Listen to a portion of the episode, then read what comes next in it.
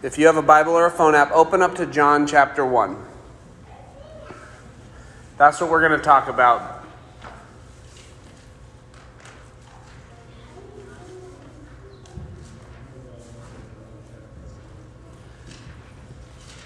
And I don't want to take too long, and I don't want to preach a huge thing tonight. I know that people have been um, kind of slowed down by the snow, and we actually thought about canceling tonight, and then we got here and Dave was like, there's ten inches of snow at my house, so I thought maybe it would be a good idea to cancel. And I was leaning toward it just because it's really difficult for me to see Anna in pain right now, and so she's in this place where um she's on the floor most of the day. She can get up, she can go to the bathroom. Um, today she took a shower while standing, and I was we were cheering because she took a shower while standing. So we're just waiting for those discs to get back where they need to be, and physical therapy doesn't start till the third, and so give me an opportunity to cancel something. And I was like, let's cancel this thing, but Anna was like, no, nobody else is canceling, so um, go and do it. And I appreciate you guys being here. First, or, or John chapter one starts like this. In the beginning was the Word, and the Word was with God, and the Word was God. He was with God in the beginning. All things were made through him, and without him was not anything made that was made. In him was life, and that light, life was the light of men. The light shines in the darkness, and the darkness has not overcome it. Now, if you're a big talker, I'm going to ask you to slow your roll tonight and not turn these conversations into whatever's been on your mind today. I want to ask you to just, in those little groups that you're in, or by yourself, if you're sitting by yourself, read that paragraph again. Read it in your group and ask yourself, what stands out to me? But don't ask yourself, what stands out to me, like, um, I already know this, I've done this exercise before. Ask what stands out to me out of what Jordan talked about, and then what I talked about, and find something that stands out to you that's different than what normally has stood out to you in that paragraph. Does that make sense? Find something that stands out to you that's different. You will have, I'm going to give you two minutes to do that, which will probably turn into five. So read it together, find out what stands out and why it stands out to you. Go.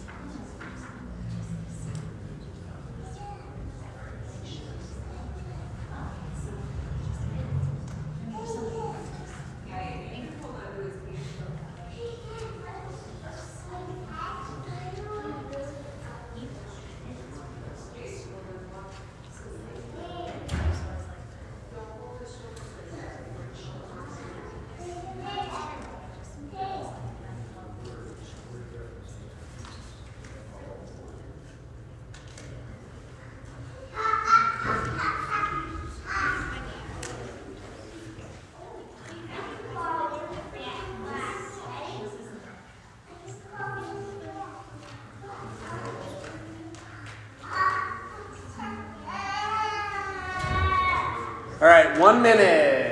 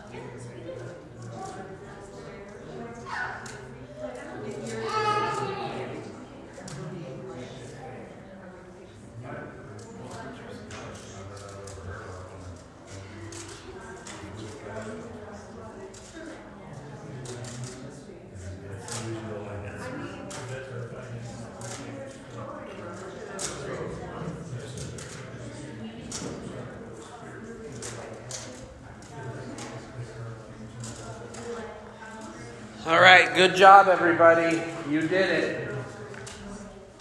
I want to ask you, and there are no wrong answers, unless you say something really, you know, just, I'm just yeah, right. I'm just kidding. Um, what stood out to anybody? Shout it out. What stood out in John, the beginning of John one to you?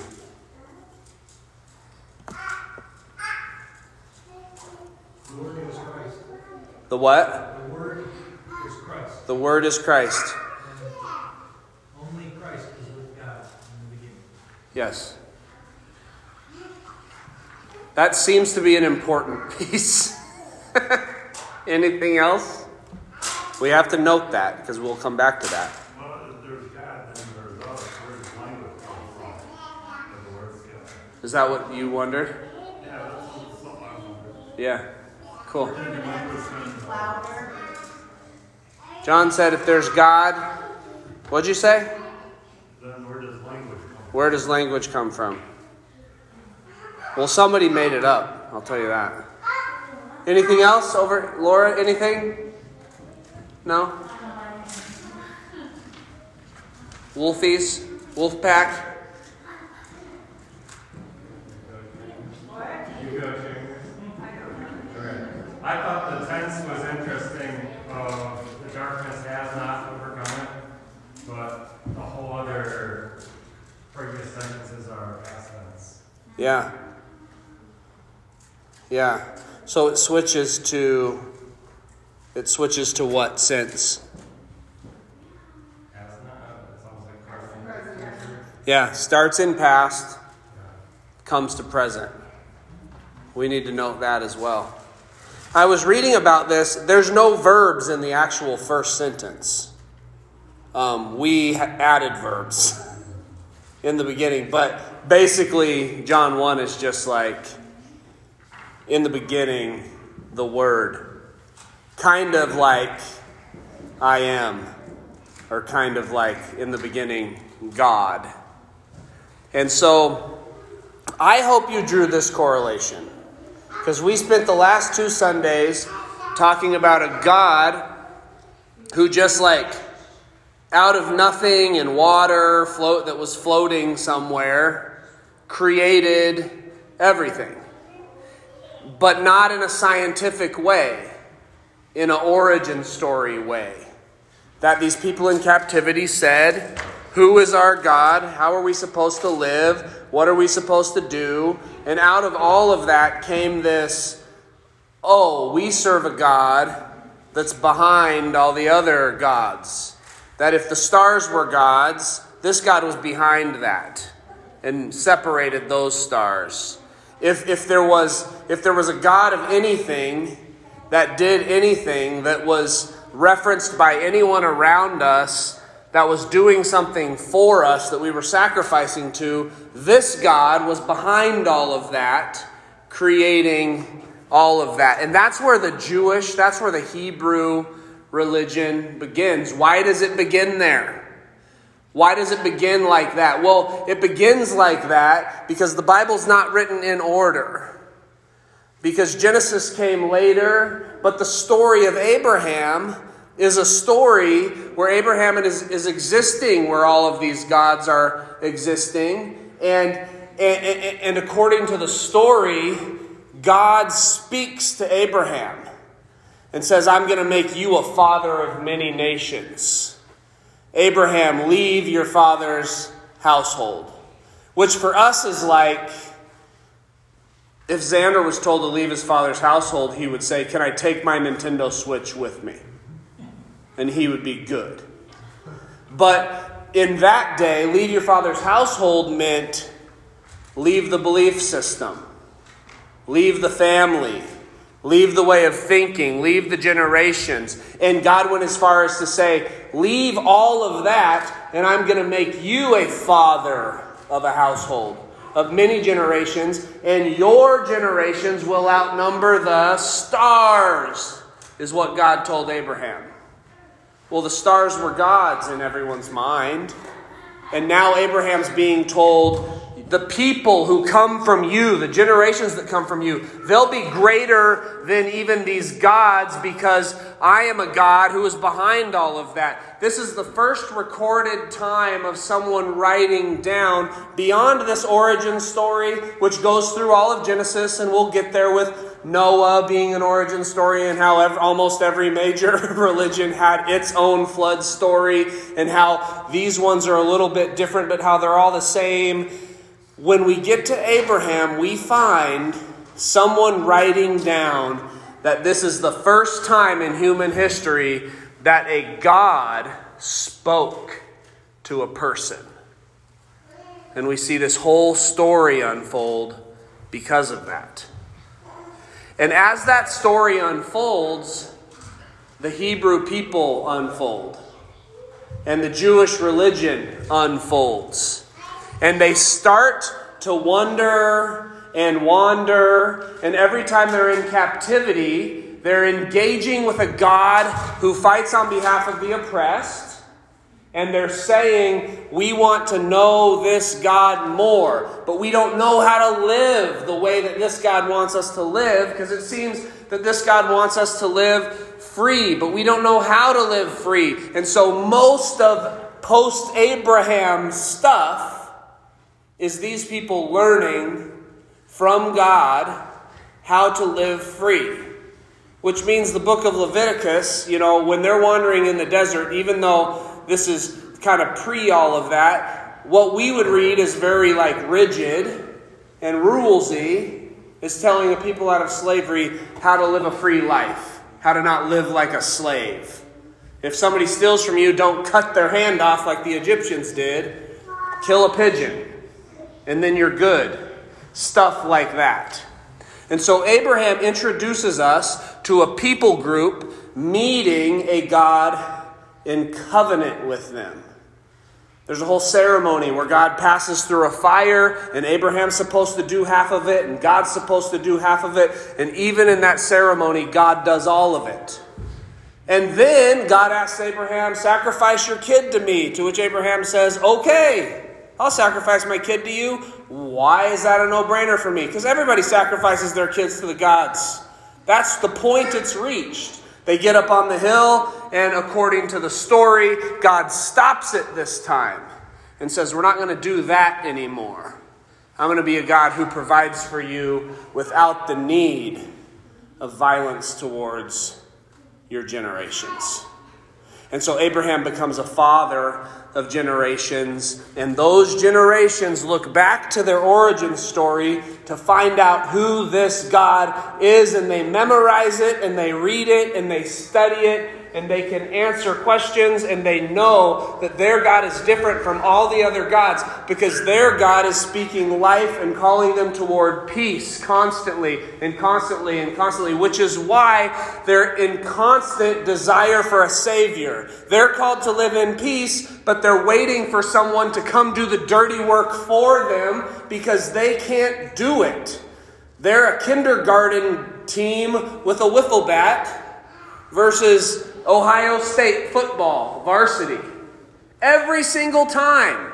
And so they're waiting for God to come rescue them, to rescue them. And they start to perceive this God's going to just come in and take everybody out. And they hope for that because that's what they're learning from culture. And culture is beginning to influence their view of God. All the while, the scriptures are showing them who God is. You guys following me? I'm almost done. And then Jesus shows up. And he lives his whole life. And he gathers the groups of disciples. Now, there were lots of people claiming to be Messiah during that time who were gathering groups of disciples. I mean, there's actually been books written about it by Islamic people who are saying this is why the Jesus thing doesn't matter, because this was happening. But the reality is, amongst all of that, there was this guy named Jesus who did the same thing. And he preached a message that people gravitated to. And he healed, and he touched people, and he sought the, the weak and the lowly. And he never did take over like they thought he would take over. He said, I'm here to do something more. And then they killed him. And in the midst of all that, one really, and I'm not going into it this time, another time if you need it, one really historically proven act happened. And it doesn't matter what world religion you exist in. This guy named Jesus was crucified on a cross. And then, a couple weeks later, after people said he had risen from the dead, he appeared before five hundred people. And when he appeared before those five hundred people, they watched him ascend into the sky. You don't have to believe Jesus is God at that point. It's just a thing that happened. It's a thing that historians, scholars, Bible scholars, atheists alike have studied it and found that whether or not you believe this about Jesus, and I probably should have went into it a little longer, but this, it would be like an hour long and you would be exhausted. That event happened. And it sounds a lot like this guy who was either a raving lunatic or who he says he was, rose from the dead. And so John, after all that happens, knowing that his people have been looking for a Savior, knowing that God has called this life of peace to us, and that we've existed in captivity as Israel for thousands of years, But but God keeps showing up, keeps showing up, keeps showing up, and keeps asking us to live a certain way.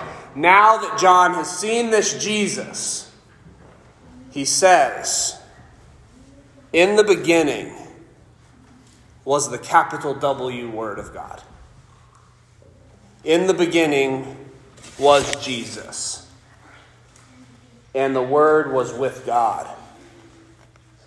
And Jesus was God. He was in the beginning with God. All things were made through Jesus. And without Jesus, nothing was made that has been made. In Jesus was life, and that life was the light of men. And then he changes tense some.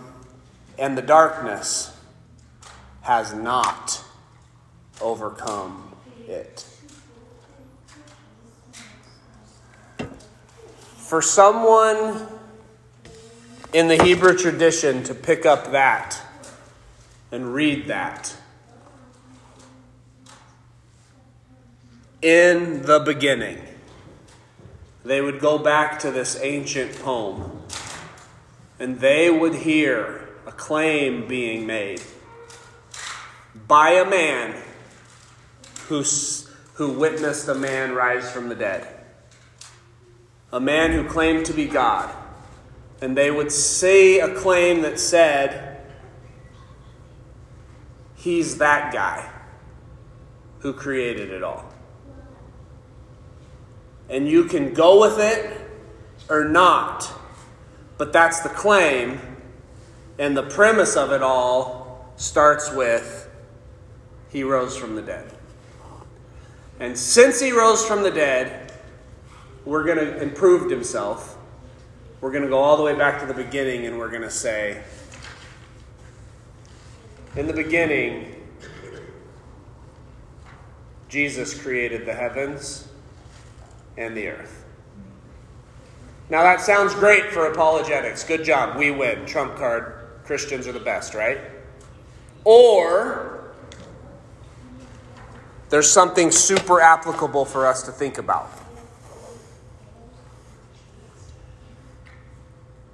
If it's true that that was Jesus, and I'm not talking about you being told God was mad at you and Jesus had to make him happy, so God killed Jesus so that you could be happy. I'm not talking about what we learn about who Jesus is from theologies and theories of atonement, of which there's about fifty of them.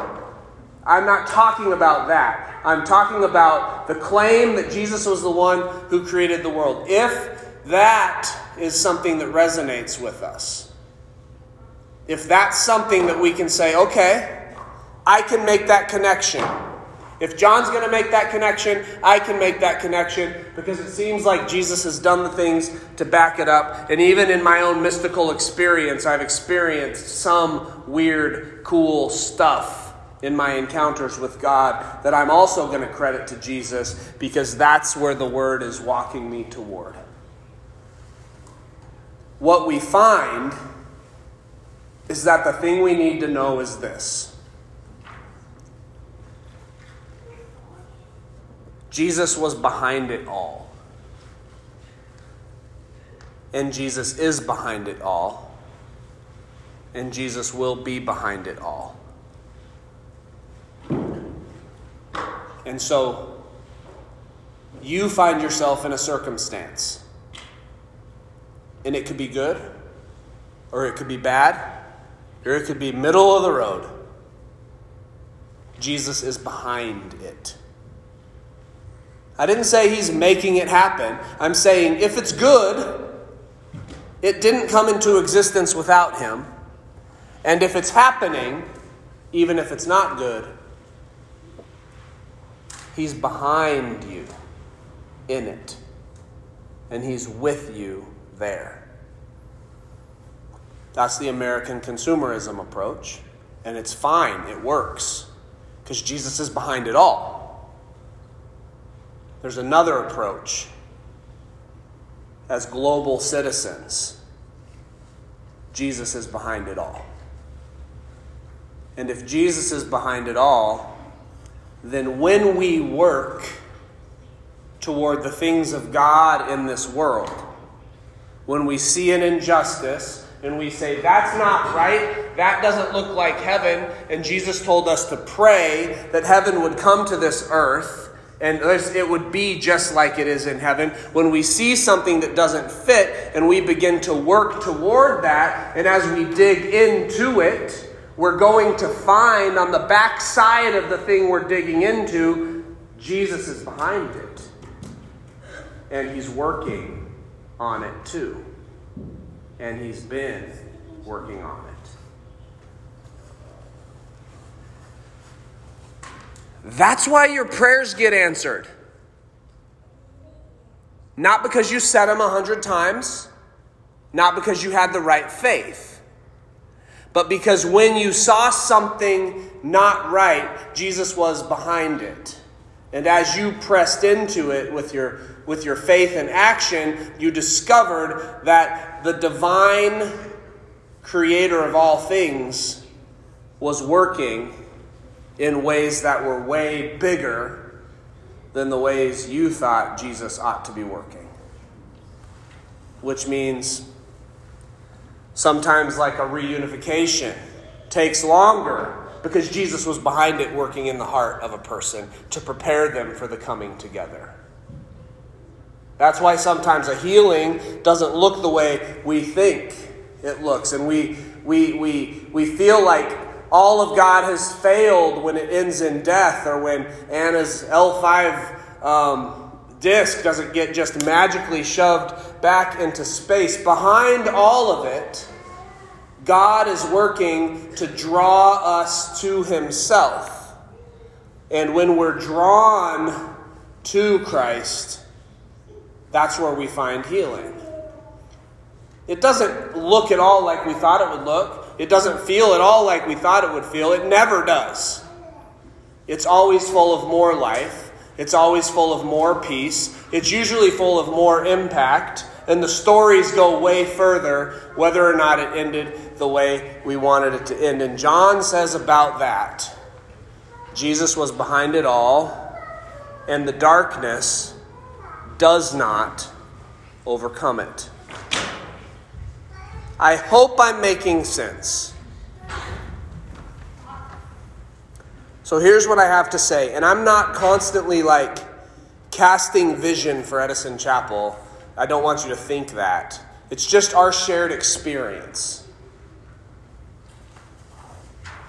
When we acquired this park, we very quickly learned that Jesus was behind it and had been working in not only people, but in that space to prepare it so that it could work. And the whole thing happened like that.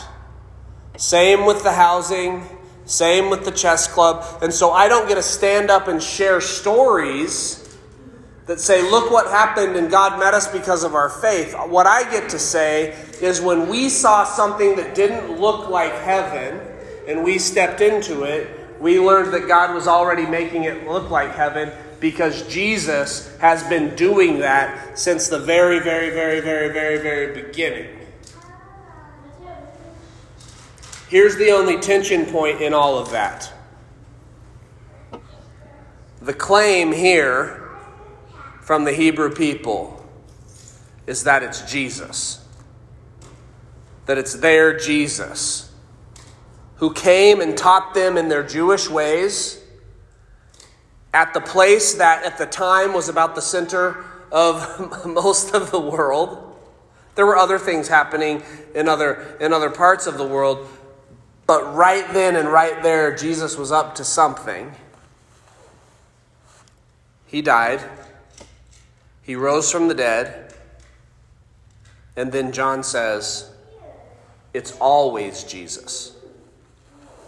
It's always Jesus. All of it is Jesus. If it's good, if it's being created, if it's doing something in this world to make it look like God wants it to look, it's Jesus.